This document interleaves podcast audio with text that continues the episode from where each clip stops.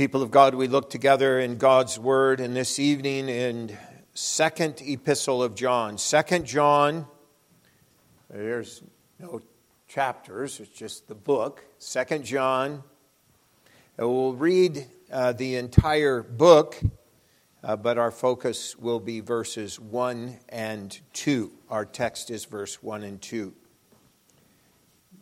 People of God, hear the glorious gospel, good news of salvation in Jesus Christ, revealed in God's holy, infallible, inerrant word. The elder. To the elect lady and her children, whom I love in truth, and not only I, but also all those who have known the truth because of the truth which abides in us and will be with us forever. Grace, mercy, and peace will be with you from God the Father and from the Lord Jesus Christ, the Son of the Father, in truth and in love. I rejoiced greatly that I have found some of your children walking in truth, as we received commandment from the Father. And now I plead with you, lady, not as though I wrote a new commandment to you but that which we have had from the beginning, we, that we love one another. This is love, that we walk according to his commandments. And this is the commandment that as you have heard from the beginning, you should walk in it. For many deceivers have gone out into the world who do not confess Jesus Christ as coming in the flesh. This is the deceiver and an antichrist. Look to yourselves that we do not lose those things we worked for, but that we may receive a full reward. Whoever transgresses and does not abide in the doctrine of Christ does not have God. He who abides in the doctrine of Christ has both the Father and the Son. If anyone comes to you and does not bring this doctrine, do not receive him into your house nor greet him for, we, for he who greets him shares in his evil deeds. Having many things to write to you, I do not wish to do so with paper and ink, but I hope to come to you and speak face to face, that our joy may be full. The children of your elect sister greet you. Amen. People of God, Second John is um, almost universally uh, acknowledged as being one of the last books of the Bible uh, to be written. Uh, John is very likely in the city of Ephesus, one of the major ancient cities of the Roman world. Uh, the theme of the books of the Gospel of John, 1st, 2nd, and 3rd John, and uh, to a degree, the book of Revelation, the th- one of the great themes is truth. It's the great question of our ages what is truth? It is a question that was asked at uh, near the right before the crucifixion of Jesus Christ. John reveals and sets before us truth uh, because it is God's Word given to us through the Apostle John.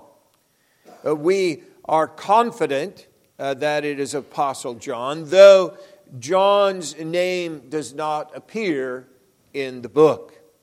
So, the first thing that we look at when we think about the truth, uh, that is the theme of the first two verses in the context of God's revelation, is the explainer of truth, or the one through whom the truth comes, and then to whom is the truth given, and then some content of the truth. So, who is the one through whom God is revealing the truth that we have in these verses? And particularly, we look at verse uh, 1 and 2, and the declaration is the elder.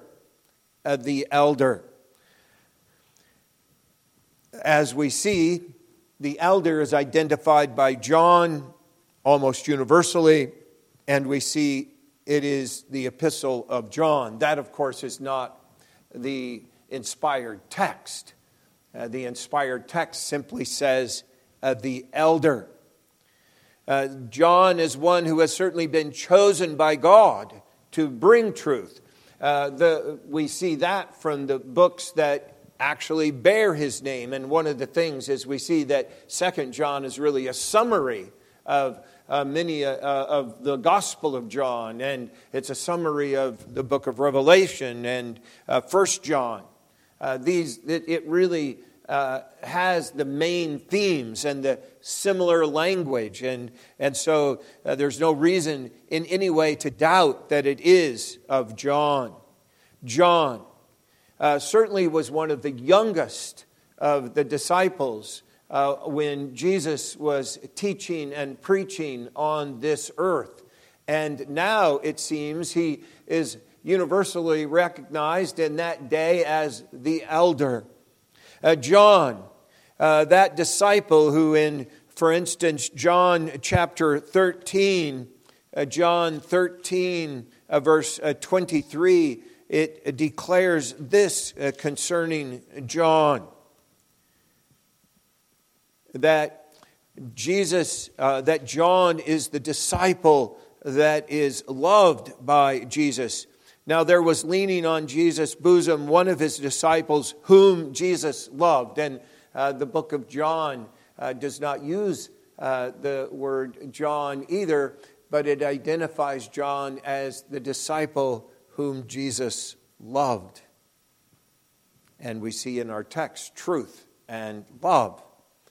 Uh, John, in 1 John, uh, sets before us uh, the nature of a testimony, a witness that he has. Uh, that John is an eyewitness, an eyewitness of redemptive history in its culminating moment in the coming of Jesus Christ. And so 1 John chapter 1 verses 1 and 2 begins this way that which was from the beginning, which we have heard, which we have seen with our eyes, which we have looked upon, and our hands have handled concerning the word of life. The life was manifested, and we have seen and bear witness and declare to you that eternal life which was with the Father and was manifested to us. That which we have seen and heard, we declare to you that you also may have fellowship with us. And truly, our fellowship is with the Father and with his Son, Jesus Christ. God, in his marvelous, condescending love and mercy, uh, sets before us human beings that are eyewitnesses of the historical reality of his redeeming acts in Christ. And John is one of those witnesses.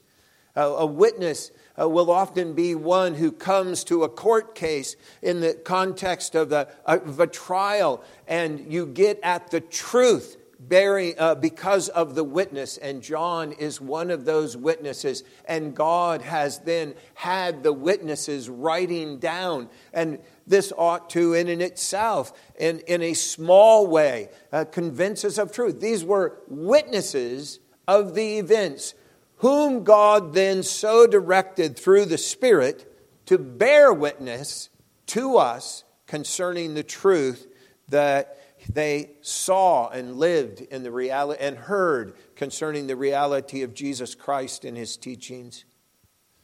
John is now that privileged in that privileged group that are apostolic or prophetic witnesses through whom the Holy Spirit so moves and directs to give us an infallible word from God, even as it intertwines, not in the sense of an intertwining of meaning that there's part man and part God, but as it uses those whom God called in order to be apostles, he uses them to strengthen our faith. It's an apostolic witness to the truth that is being revealed. And John is defined as the elder. Well, there are a variety of meanings in the scripture when one thinks of the term elder. Uh, we can think of its literal meaning, an elder, an older man, an old man. Uh, an elder would be uh, the Jew, Jewish leader at the gate of the city, an elder as the church office bearer, a Presbyterian, a elder rule within the church. But there are many who believe that the word elder here is not specific, uh, is not a general reference to the, uh, to the office of elder, because we know that John was an apostle. It doesn't mean that it's impossible to think of him as an elder in the church. Uh, there would be, um, Paul would identify himself as an elder. Um, in first and Peter in 1 Peter 5 1, the elders who are among you I exhort, I who am a fellow elder and a witness of the sufferings of Christ and a preacher of the glory that will be revealed. So there is this, this acknowledgement that there is some sense in which a pastor, even an apostle, is an elder. But John is at the end of his life, he is the elder. And it's almost like everybody knows who this is. It's the elder, it's the, the Apostle John, the one that's really old, that's, uh, that can be identified simply as with this term both of endearment and respect and authority within it, all of those things. But he just has to say, the elder, and everybody knew who it was that was writing to them. And so this is clearly this, this life of John being brought and testified. A John, that beloved disciple, and he is now uh, one of those foundational teachers, revealers, along with Peter and, and Paul, the apostle. Uh, Ephesians chapter 2 uh, sets before us uh, the nature of this apostolic witness. Ephesians chapter 2, 19 through 22. When we think of the apostles and the way that God used them in bringing about a inscripturated, a written word for the New Testament people of God, we give glory and thanks to God for this glorious provision of truth that has been given. Ephesians 2, uh, verse 19. Now, therefore, you who are no longer strangers and foreigners, but fellow citizens with the saints and members of the household of God, having been built on the foundation of the apostles and prophets, Jesus Christ Himself, the chief cornerstone, in whom the whole building, being fitted together, grows into a holy temple in the Lord, in whom you also are being built together with, for a dwelling place of God in the Spirit. The apostles, the elder here, are revealing that foundational truth upon which the church will be built until Christ returns. And so we do not, as a people of God, look to a new foundation, but that which God has given us in His Word by His holy apostles, including the elder that writes this particular book. I'm reminded of uh, just a few short notes uh, this principle of apostolic authority, apostolic foundation. Uh, I'm reminded of our church uh, uh, joins together for a, a Reformation moment. It, it's really uh, we. It also includes like a, a fun time for our kids. They play games and and the little ones really like it. But we always have some message, and I was tasked with the message, and so I brought a not a, a little meditation, and I used an illustration from my army days. I used some children to help come up and and uh, uh, get, help me with that. Uh, that, uh, but it was uh, when I was in the army, uh, we would have formations, and every morning we'd have a battalion formation, and that would be over a thousand men and then each uh, and the battalion was made up of various companies.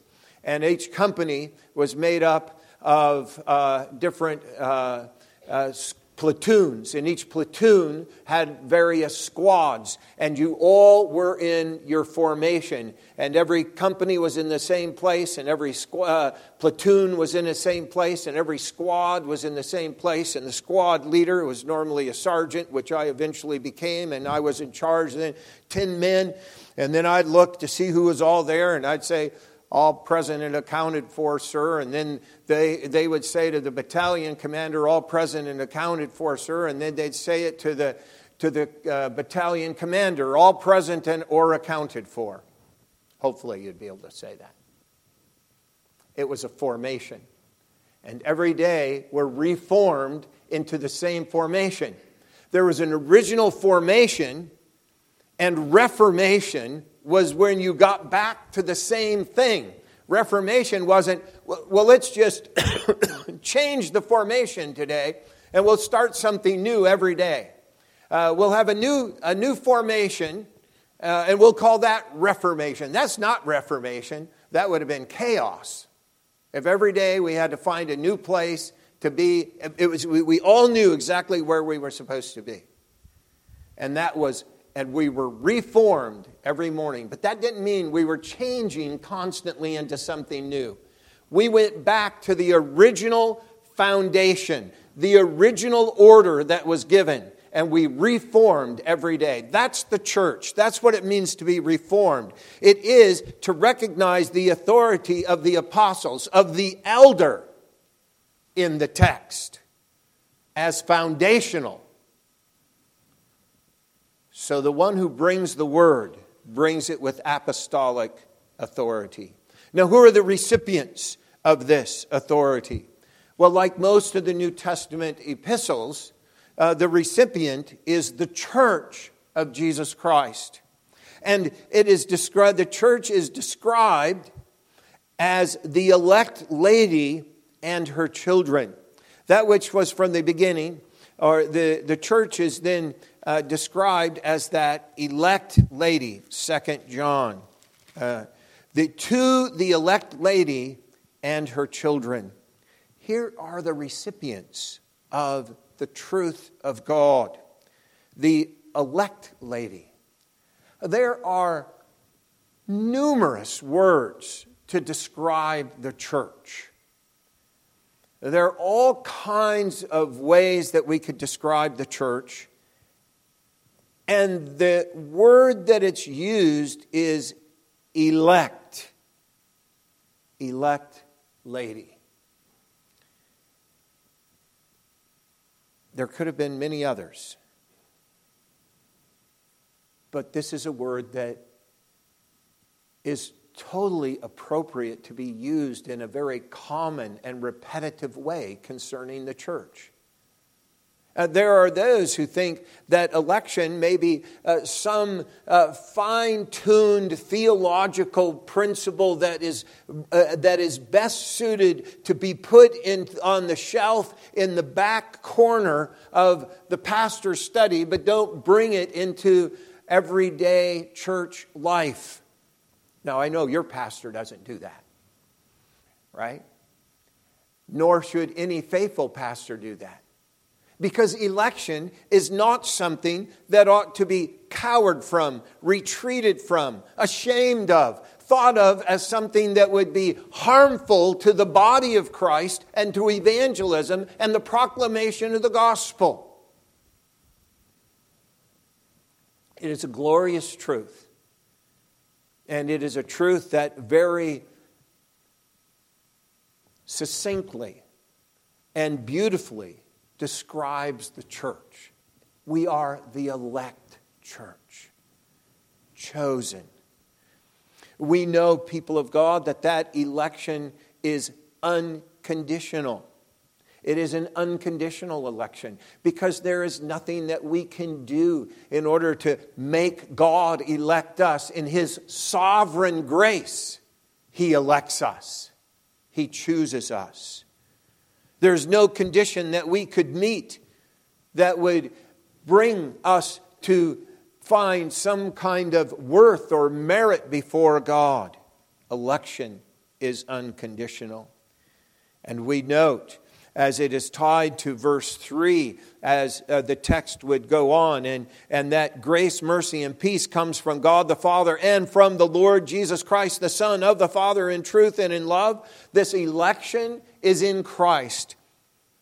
And Ephesians chapter 1 is that text that so beautifully declares to us uh, the way in which God elects us. Ephesians chapter 1, verse 3 Blessed be the God and Father of our Lord Jesus Christ, who has blessed us with every spiritual blessing in the heavenly places in Christ just as he chose us in him before the foundation of the world, that we should be holy and without blame before him in love, having predestined us to adoption as sons by Jesus Christ to himself, according to the good pleasure of his will, to the praise of the glory of his grace by which he made us accepted in the beloved.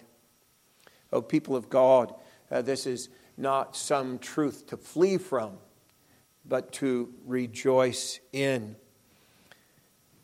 It is a matter of faithful proclamation of the gospel itself.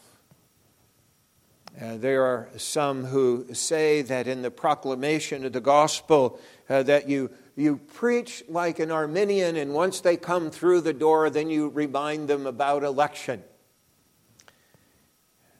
I'm reminded of a time in my life when I had opportunity to uh, bring uh, the word of God to prisoners in a local prison. It was only about three blocks from our church in, in New Jersey.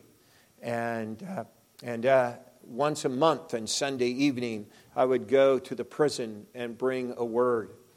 And one time I was asked to come and help, and, and one of the other ministers who I, I, was, I played the guitar, and so it was for a, uh, I think it was around Christmas time, and they wanted my, me to come and play the guitar for some songs, and so I was there.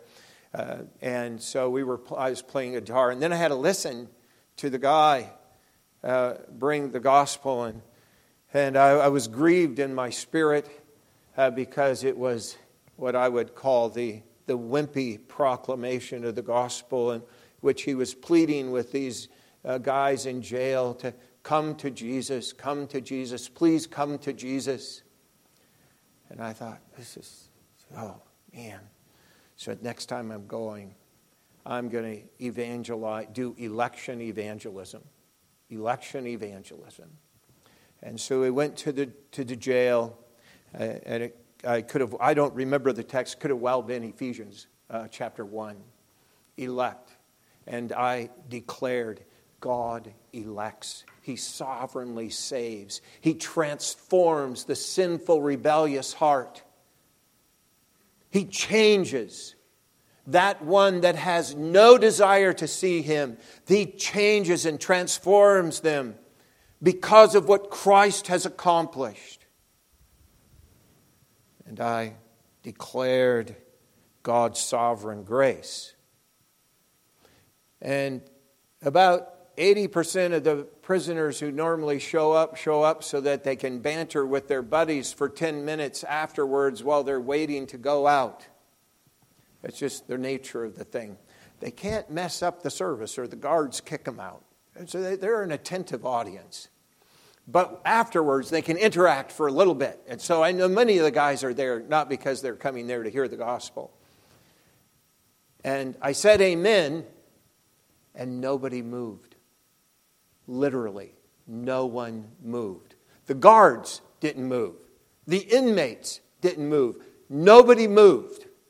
Nobody said a word. They were silent, absolutely silent. We're looking at 50 men, prisoners. They were absolutely silent. I was stunned. I was absolutely stunned. And finally, I, I finally, I thought, when, what are the guards going to take up? They always say, all right, time to get up, let's go. You know, they go to the door. The guards were standing there. And I, finally, I said, so does anybody have any questions? And one guy, he raises his hand. And I said, yeah. He says, that was heavy. That was heavy. We are the elect lady. That's heavy. people of God. That's heavy. It's glorious. It is sovereign grace at work. And it is not something to put on the shelf. By God's grace, many will be saved in sovereign grace proclamation of the gospel. It is to the elect lady, the lady. We sang in our opening psalm about the daughters of Jerusalem. Uh, you know, O royal bride, give heed. And the scripture sets before the church and, illust- and, and, and one of the images of the church that God gives us is that the church is a bride. In this text, God sets before us the image of a mother, the church as mother. That is no new theme uh, to the Bible. Uh, Paul picks up the theme in Galatians chapter 4, and we can't uh, go into every aspect of this text, but uh, just hear clearly that the church is our mother. Galatians 4 25 and 26. Uh, for Hagar is Mount Sinai in Arabia, it corresponds to Jerusalem, which now is and is in bondage with her children. In other words, the physical Jerusalem is not a very good sign and image of the true people of God at the moment that Paul is writing. But the Jerusalem above is free, which is the mother of us all. So, uh, the, the image of mother in relationship to us as the people of God being a reference to the church is not something that is totally, is not obscure in God's word. And in this particular place, uh, we know that the elect lady, a lady, a mother, and her children, so it's a, a lady who has children, so uh, the, the children look to that one who is the elect lady as the mother, and it's the church. And in this particular context, we're not thinking of as in Galatians, where it seems that where it looks like there is one mother and then all of us are the children of one mother. Here it's using mother as an example of the local church to the elect lady and her children. In verse 13, it says uh, that there is this greeting, and, and there in verse 13, the children of your elect sister, another elect lady, greet you. Amen. And so you see in, in 2 John that this image of the local church being a mother to the members of that church the children of the church. And so when we think of a, of a mother, we think of one who loves and nurtures and cares for, at least that's the way it ought to be, although our state is now challenging such a thought with legalizing in every way and in institutionalizing in our state constitution the quote right of a mother to destroy her children in the womb. But that's not what we would normally think of as motherhood. And we think of motherhood in, in, in, in those special contexts of love and nurture and caring for and providing for and feeding. And so, people of God, we ought to look at the local church with those kinds of images in our mind and, and thinking of the church as that place, God as Father, and the church as Mother. And the church here can be seen as a sovereign grace, the mother and her children. And we're part then of a family. And of course, we see that imagery as well. So, this is a, a, a word to a local church, which, of course, the elect lady and her children is to every church of Jesus Christ. So, it's certainly a word to us as well. It's a word to us about God's will for us, God's truth revealed. And what are the characteristics then of this word? Well, the characteristics and, and what uh, the uh, truth is, is the truth is revealed. And, in, and there's a link in the text between I love and truth. So it's an, a loved elect lady, loved by the apostle, and, and not only I, but also all those who have known the truth. All those who know the truth love the elect lady and her children. Uh, the elect lady, the elect mother, the mother is one who is loved. And it is the elect, and the children are loved and they are loving. It's both and. And this is the word for love, not uh, one might think that in this particular text that uh, they might use the word love that references a love between family members, but that's not the word that's used. It is that unique New Testament word that's given meaning beyond the culture and the language of the Greek language. The word love appears in the Greek language, but the New Testament fills that word with meaning and significance, even as it gives the specific, the very specific definition in 1 Corinthians uh, chapter 13, where we're reminded of what this love is this agape love.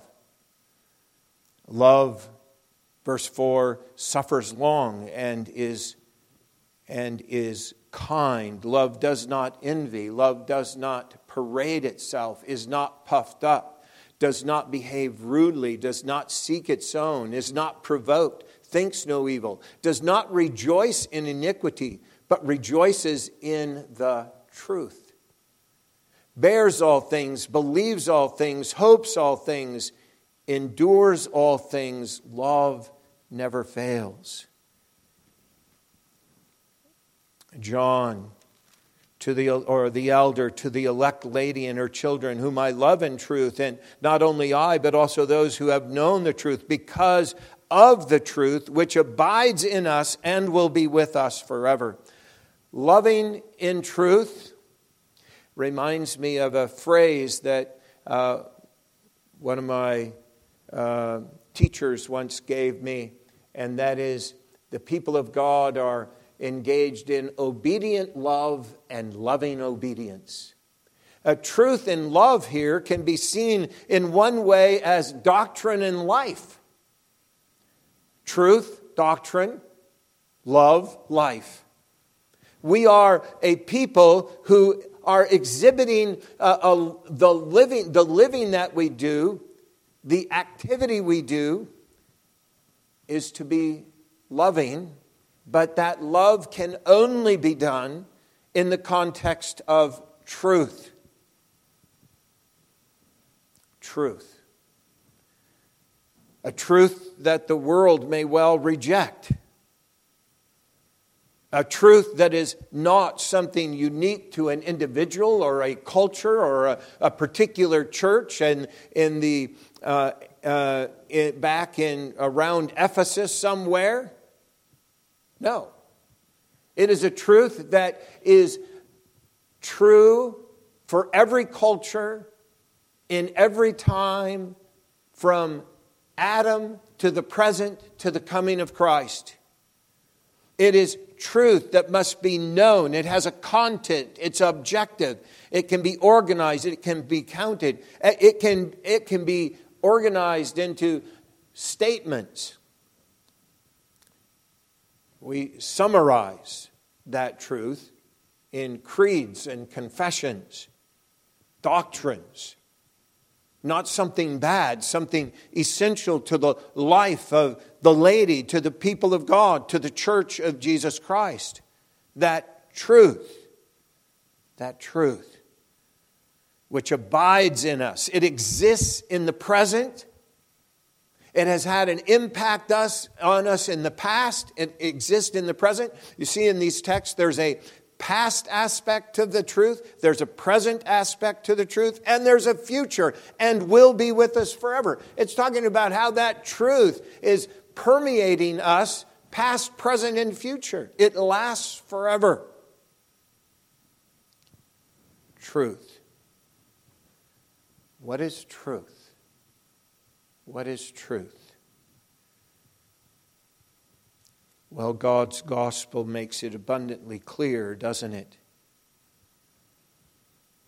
In John 14, verse 6, that passage that uh, so many of you know by heart, and your children, this is a passage that is so important that I hope it's on your list of memorized passages.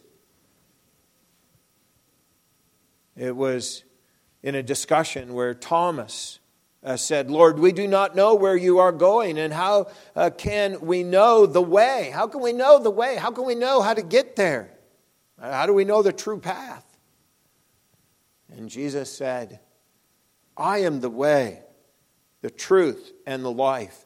No one comes to the Father except through me. If you had known me, you would have known my Father also. And from now on, you can know him and have seen him. I am the way, the truth, and the life. Jesus Christ. Uh, that one that uh, we were elect in Christ, even before the foundation of the world. Uh, that one, Jesus Christ, who is the one who is the redemption, is our Redeemer. And He paid the price on the cross. He is the way, He is the truth. There can be no true truth apart from Christ. It is God at work in us through His Son. And it is the focus of our faith comes to not just truth on a page, but truth in a living reality in the Son, in our Lord, in our Savior, who is the way, the truth, and the life. Amen. Oh, gracious God, Heavenly Father, we pray that we can that we would be nourished and refreshed by this truth in love, and that we may love in truth. And we give you all the praise and honor and glory for, O oh Father, embracing us as your elect lady, the children of the elect lady. O oh God, may we live out the reality of that in truth and in love. We pray in Jesus' name. Amen.